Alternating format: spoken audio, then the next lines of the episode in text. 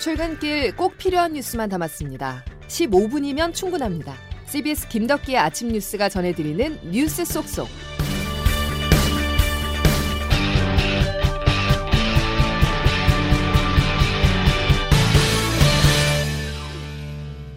여러분 안녕하십니까? 4월 28일 김덕기 아침 뉴스입니다. 도대체 무엇을 위한 충돌인지 알 수 없습니다. 찬성하는 쪽도 반대하는 쪽도 국민을 위한 것이라고 주장할 뿐인데요.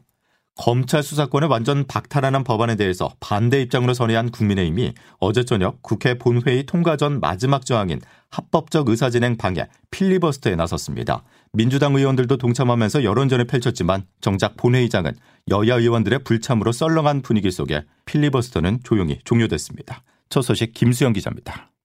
민주당은 이재명 박상법 적극 중단하라!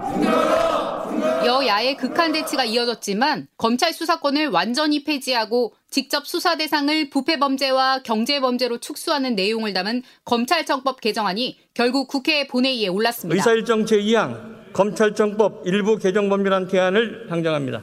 여야 원내대표의 막판 회동이 불발되자 박병석 국회의장은 국민의힘에 합의하기 책임이 있다고 보고 2시간 만에 본회의를 소집했습니다. 국민의힘은 즉각 필리버스터에 돌입했습니다. 첫 주자로 나선 권성동 원내대표는 검찰 길들이기가 실패하니 검찰을 껍데기로 만들려는 시도라고 맹 비난했습니다. 지난 5년 동안 무엇을 하다가 대선이 끝난 후에 정권 말기에 마치 군사작전 하듯이 법안 통과를 국민의힘에 대응해 민주당도 다음 달 5일까지로 예정된 임시국회 회기를 하루씩 3개로 쪼개서 열기로 맞대응했고 이번 임시국회 회기가 오늘 0시까지로 단축되면서 필리버스터는 6시간 48분 만에 무력화됐습니다. 여야가 첨예하게 대치한 사안이지만 여야 의원 다수의 불참으로 국회 본회의장은 토론 내내 썰렁한 분위기를 이어갔고 토론이 끝날 때까지 자리에 남은 의원들은 여야 각각 8명씩에 불과했습니다.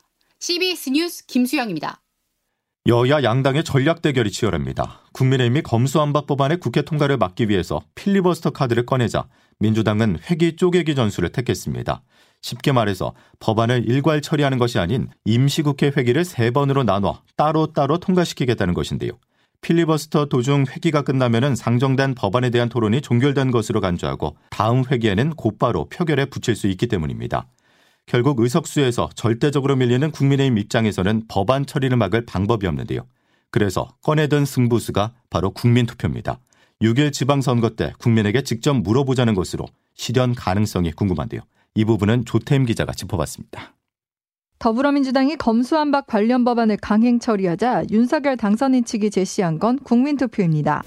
과연 이것을 국민들께서 원하는 것인지 직접 물어보는 것이 마땅하지 않느냐라는 생각을 6일 지방선거 때 검수안박 법안에 대한 국민투표를 하자는 건데 실현 가능성이나 국민투표 대상인지를 놓고는 당장 회의적인 반응이 나왔습니다. 우선 헌법 72조에서는 외교, 국방, 통일, 기타 국가 안위에 관한 중요 정책을 국민투표에 붙일 수 있다고 명시돼 있는데 검수안박 법안이 과연 국가 안위에 관한 중요 정책에 해당하는지 의문이라는 겁니다. 민주당은 당선인 측의 국민투표 언급에 삼권 분립을 무시한 처사라고 비판했습니다. 박홍근 원내대표입니다. 당선인이 알고 있는 헌법이 무슨 달나라 헌법인지 모르겠어요. 삼권 분립을 전면 부정하는 반헌법적 주장에 불과합니다. 이런 논쟁을 뒤로 하고라도 국민투표법은 2014년 헌법재판소로부터 헌법 불합치 판결을 받으면서 투표인 명부 작성이 어려운 상황입니다. 중앙선관위도 윤 당선인 측의 국민투표 제안에 대해 불가능하다는 답을 내놨습니다. 국민의힘 권성동 원내대표도 인수위에서 내놓은 고육지책이 아닌가 생각한다며 아이디어 차원에서 나온 것으로 보인다고 밝혔습니다. CBS 뉴스 조태임입니다. 윤석열 당선인 측이 국민의 판단을 받겠다면 검찰은 헌법재판소의 결정을 통해 검찰 수사권 폐지를 막겠다는 입장입니다. 그동안 검수안박 법안에 국민 피해 알리기에 집중을 했던 검찰은 민주당이 본회의 상정을 강행하자 전략을 바꿔 법적 대응을 예고한 것입니다. 김태현 기자의 보도입니다. 박성진 대검찰청 차장이 긴급 기자회견을 요청했습니다. 박 차장은 검찰 수사를 못하도록 하고 기소권을 제한하는 것이 명백한 위헌이라고 주장했습니다. 또 박병석 국회의장을 상대로 법안을 본회의에 회부하지 말아달라고도 호소했습니다. 관계기관의 의견 수렴이나 공청회 등 충분한 논의도 없이 미리 결론을 내려놓고 하루아침에 다수결로 강행 통과시킨 것은 절차상으로도 심각한 위헌 소지가 있습니다. 검찰은 검수안박 법안에 대해 헌법재판소 권한쟁의 심판과 효력정지 가처분 신청을 검토한다고 밝혔습니다. 현행법상 권한쟁의 심판은 헌법이 설치한 국가기관만이 청구할 자격이 있습니다. 대검은 검사나 검찰총장이라는 문구가 헌법에 나오기 때문에 검찰이 헌법상 국가기관에 해당한다고 설명했습니다. 또 검찰의 보안 수사 범위를 동일한 범죄안으로 제한한 조항 때문에 진범이나 공범 규명은 물론 범죄 수익 환수마저 어려워지면서 피해자의 고통이 극심해질 것이라고 지적했습니다. CBS 뉴스 김태원입니다. 신구 권력 간의 기싸움도 팽팽합니다. 연일 날선 언어들을 주고받으면서 물러섬 없는 신경전을 벌이고 있는데요. 어떤 말들이 오가고 있는지 장규석 기자의 보도로 확인해 보시죠. 문재인 대통령은 최근 JTBC 손석희 전 앵커와 진행한 대담에서 윤석열 당선인에 대한 가감없는 발언을 내놨습니다. 특히 청와대 이전 결정에는 강한 유감을 보였는데요. 별로 마땅치 않게 생각이 됩니다. 둘을 좀 여론 수렴도 해보지 않고 그냥 3월 말까지 국방부 나가라 방 빼라. 저는 정말 위험하다고 생각합니다. 윤석열 당선인 측은 문 대통령 임기가 보름도 안 남은 점을 강조하며 불쾌감을 드러냈습니다. 배현진 당선인 대변인입니다. 남은 임기 며칠 동안 국민만 생각하시면서 본인의 책무를 다해 주시기를 다시 한번 부탁을 드립니다. 안철수 인수위원장도 다음 정부에 덕담을 해주는 게 대인다운 도리라며 덕담을 해주시는 것이 대인다운 도리라고 생각. 훈수를 두기도 했는데요. 그러자 탁현민 청와대 의전비서관은 어제 YTN에 출연해 당선인 측을 향해 공개적으로 노골적 반감을 드러내며 퇴임하신 후에는 정말 행복하게 남은 삶을 사셨으면 좋겠습니다. 이 퇴임 후에 대통령을 걸고 넘어지면 물어버릴 겁니다. 신경전의 수위를 한층 더 끌어올렸습니다. 물어버리겠다는 노골적 발언에 당선인 측에서는 품격이 없는 발언, 사냥개 입마개 등을 언급하며 되받아치고 있는데요. 검수완박을 둘러싼 정치권의 극한 대치 국면 속에서 신구 권력 간 가시도친 설전도 한층 더 치열해지는 모습입니다. CBS 뉴스 장규석입니다. 안철수 대통령직 인수위원장이 과학을 앞세운 코로나19 대응 로드맵을 발표했습니다. 정치 방역으로 규정을 한 문재인 정부의 K 방역과 차별화에 나선다는 계획인데요. 그런데 실외 마스크 착용 의무화 해제 시점을 두고 방역 당국과 인수위가 입장차를 드러내면서 혼선을 주고 있습니다. 자세한 내용 양승진 기자가 보도합니다. 대통령직 인수위원회는 실외 마스크 해제 시점을 다음 달 하순 검토하겠다고 밝혔습니다. 안철수 대통령직 인수위원회 위원장입니다. 5월 하순 정도에 그때 상황을 보고 판단을 하려고 합니다. 전 세계적으로 보면 우리나라의 확진자 숫자가 아직은 많습니다. 실외 마스크 free 선언을 하더라도 건물 출입 때는 마스크를 착용하게 하는 등 실내 마스크는 당분간 필요하다는 입장도 밝혔습니다. 정부는 모레 실외 마스크 해제 여부를 발표합니다. 인수위의 의견에 따라 실외 마스크 해제를 2주 더 미루는 방안에 무게가 실린 분위기입니다.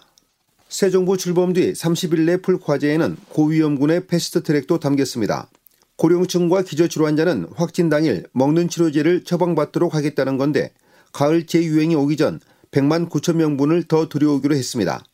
백신 이상 반응 보상과 지원 대상이 되는 질환 범위도 확대합니다. 의료비 지원 한도를 3천만 원에서 5천만 원으로 올리고 사망 위로금도 5천만 원에서 1억 원까지 늘리기로 했습니다. CBS 뉴스 양승길입니다. 코로나19 신규 확진자 규모는 시간이 지날수록 줄어들고 있습니다. 방역 당국은 현재 감소세가 당분간 이어져 다음 달 말쯤 지금의 절반 수준인 하루 4만 명 미만 확진이 예상된다고 전망했는데요. 다만 코로나로 인한 사망자 중에 고령층 비율이 여전히 높아 백신 접종이 중요하다고 밝혔습니다. 박향 방역 총괄반장입니다.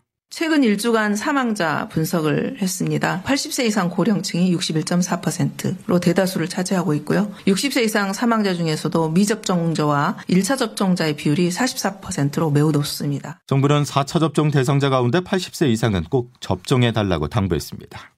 미국이 코로나19 대유행 국면을 벗어났다고 전염병 권위자인 앤서니 파우치 국립 알레르기 전염병 연구소 소장이 진단했습니다. 파우치 소장은 현지 시간 26일 PBS 방송에 출연해 미국은 틀림없이 대유행 단계를 벗어났다고 말했습니다. 또 코로나19가 박멸되지는 않을 것이라면서도 사람들이 간헐적으로 가능하면 매년 백신을 접종한다면 코로나19 바이러스 수준을 아주 낮게 유지할 수 있다고 밝혔습니다. 다음 소식입니다. 러시아가 유럽을 향해 또 다른 공격에 나섰습니다. 미사일이 아닌 에너지로 나토 동맹국인 폴란드와 불가리아의 가스 공급을 중단시켰습니다. 유럽 가스 가격이 20% 이상 폭등했다는 소식도 전해지고 있는데요. 그러자 우리나라가 에너지 부족 위기에 처한 유럽에 액화 천연가스 물량 일부를 제공하기로 했습니다. 장성주 기자의 보도입니다. 러시아가 오늘부터 폴란드와 불가리아에 천연가스 공급을 중단했습니다. 러시아는 우크라이나 침공 이후 서방이 강력한 경제 제재를 가하자 천연가스를 루블로 결제하라고 맞불을 놨습니다. 하지만 유럽이 거부하면서 결국 위협을 실행으로 처음 옮겼습니다. 유럽은 러시아산 천연가스 의존도가 40%에 달하는 상황. EU, 유럽연합과 나토, 북대서양 조약기구 회원국인 폴란드, 불가리아를 상대로 무력 시위에 나선 것으로 풀이됩니다. 유럽은 러시아가 에너지를 무기화했다고 비판하면서도 이미 예상된 조치인 만큼 대응할 준비가 잘 돼 있다고 맞받았습니다. 특히 미국이 유럽의 가스 공급을 확대하는 가운데 우리나라도 LNG, 액화 천연가스 물량 일부를 유럽에 지원합니다. 산업통상자원부는 겨울이 지나 LNG 수급에 여유가 생겨 국내 수급이나 가격에 영향을 주지 않는 수준에서 일부를 제공하기로 했다고 밝혔습니다. CBS 뉴스 장성주입니다. 인플레이션이란 불길이 거세지고 있습니다. 코로나 사태에 더해서 우크라이나 전쟁으로 물가가 치솟는 상황 속에 환율까지 불안한데요. 어제 달러화에 대한 원화 환율이 2년 1개월 만에 최고치를 기록했습니다. 원화 가치가 떨어지면 수입 물가 상승을 가져와 10년 만에 4%대로 치솟은 소비자 물가 상승 압력을 더 높일 거란 전망입니다. 박지환 기자입니다. 원달러 환율은 1265.2원의 거래를 마쳤습니다. 원달러 환율이 종가 기준으로 1260원 선을 넘어선 것은 코로나19 확산 직후인 지난 2020년 3월 이후 2년 1개월 만입니다. 외환당국이 최근에 환율 움직임을 예의주시하고 있다며 구두 개입에 나섰지만 환율 상승세가 좀처럼 꺾이지 않는 모양새입니다.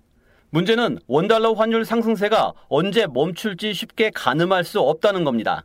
미국 연방준비제도 이사회가 기준금리를 한 번에 0.5%포인트 올리는 일명 big step 시그널을 시장에 연일 보내고 있는 데다 우크라이나 사태 장기화 코로나19로 인한 중국 주요 도시 봉쇄 등이 달러 강세를 부추기고 있습니다. 원달러 환율 상승이 가뜩이나 부담인 국내 물가 상승을 견인하는 악순환으로 이어질 수 있다는 점도 부담입니다. 현대경제연구원 주원 경제연구실장입니다. 최근의 환율 상승은 오히려 우리 수입 물가 상승, 이제 국내적으로 보면 인플레 압력을 높이는 효과 예상이 됩니다. 여기에 원달러 환율 상승은 일부 업종을 제외하고 우리 기업 수출 경쟁력 전반에도 악영향을 줄 것으로 보입니다. CBS 뉴스 박지원입니다. 대법원은 오늘 오전 생후 16개월 된 정인양을 학대해 숨지게 한 혐의로 기소된 양모 장모 씨와 양부에 대한 상고심 선고를 내립니다. 1심에서 무기징역을 받았던 장 씨는 항소심에서 징역 15년으로 감형이 됐었고 아버지 안 씨는 1심과 2심에서 모두 징역 5년을 선고받았습니다. 자, 이제 기상청 연결해 오늘 날씨 알아보겠습니다. 김수진 기상 리포터. 네, 기상청입니다. 예, 오늘은 한낮에 몇 도까지 오를까요? 네, 오늘도 마치 두 계절이 공존하는 것처럼 느껴지실 것 같은데요. 아침에는 대부분 어제보다 좀 더 쌀쌀하게 출발하고 있습니다만 오늘 한낮 기온은 대부분 25도 안팎까지 크게 올라서 어제보다 더 높은 기온을 보이겠습니다. 오늘 서울의 한낮 기온 24도까지 오르겠고 원주, 광주 25도, 대전 26도의 분포로 낮 동안에는 조금 덥게 느껴지실 수 있겠는데요. 그만큼 오늘도 일교차가 무척 클 것으로 보이기 때문에 면역력이 떨어지지 않도록 옷차림 좀 더 세심하게 신경을 쓰셔야겠습니다. 있습니다. 그리고 오늘까지 남서부 지역에 계신 분들은 황사에 대한 대비도 잘 해주셔야겠습니다. 현재 수도권은 비교적 깨끗한 공기질을 되찾았습니다만 일부 남아있는 황사의 영향으로 현재 세종과 광주에 미세먼지주의보가 내려져 있는 가운데 오늘 이렇게 세종, 광주, 대전, 충남, 전북권을 중심으로 공기질이 좋지 않을 것으로 전망됩니다. 그 밖에는 오늘 전국이 대체로 막다가 오후부터 차차 구름 많아지겠고 내일은 새벽부터 오전 사이 전국 곳곳에서 5mm 안팎의 비가 조금 내리겠는데 있는데요. 강원 영동과 경북 동해안은 내일 저녁까지 비가 좀 더 이어지겠습니다. 날씨였습니다. 일교차 큰 봄 날씨가 이어지고 있습니다. 감기에 걸리지 않도록 옷차림에 신경 쓰시죠. 자, 목요일 김덕기 아침 뉴스는 여기까지입니다. 내일 다시 뵙겠습니다. 고맙습니다.